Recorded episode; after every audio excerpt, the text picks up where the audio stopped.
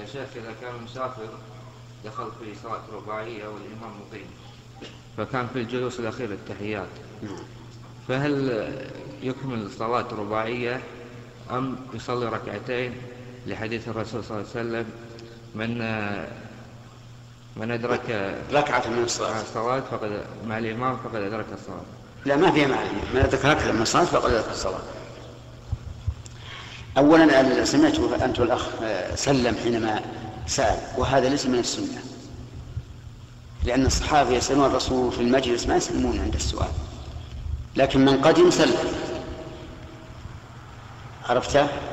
أكثر الناس الآن كما تفضلتم يعني إذا أراد يسأل يسلم وهذا غير مشروع. أما بالنسبة لمن أدرك لمسافر أدرك إماما مقيما في التشهد الأخير فإننا نقول قال النبي صلى الله عليه وسلم ما أدركتم فصلوا وما فاتكم فأتموا. فهنا أدرك التشهد الأخير. نقول صل مع الإمام التشهد الأخير. وفاته كم؟ كم فاته أربع ركعات.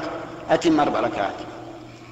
وأما الحديث الذي أشرت إليه من أدرك ركعة من الصلاة فقد أدرك الصلاة فهذا في إدراك الجماعة لا في كون الإنسان يقضي ما فاته وبينهما فرق.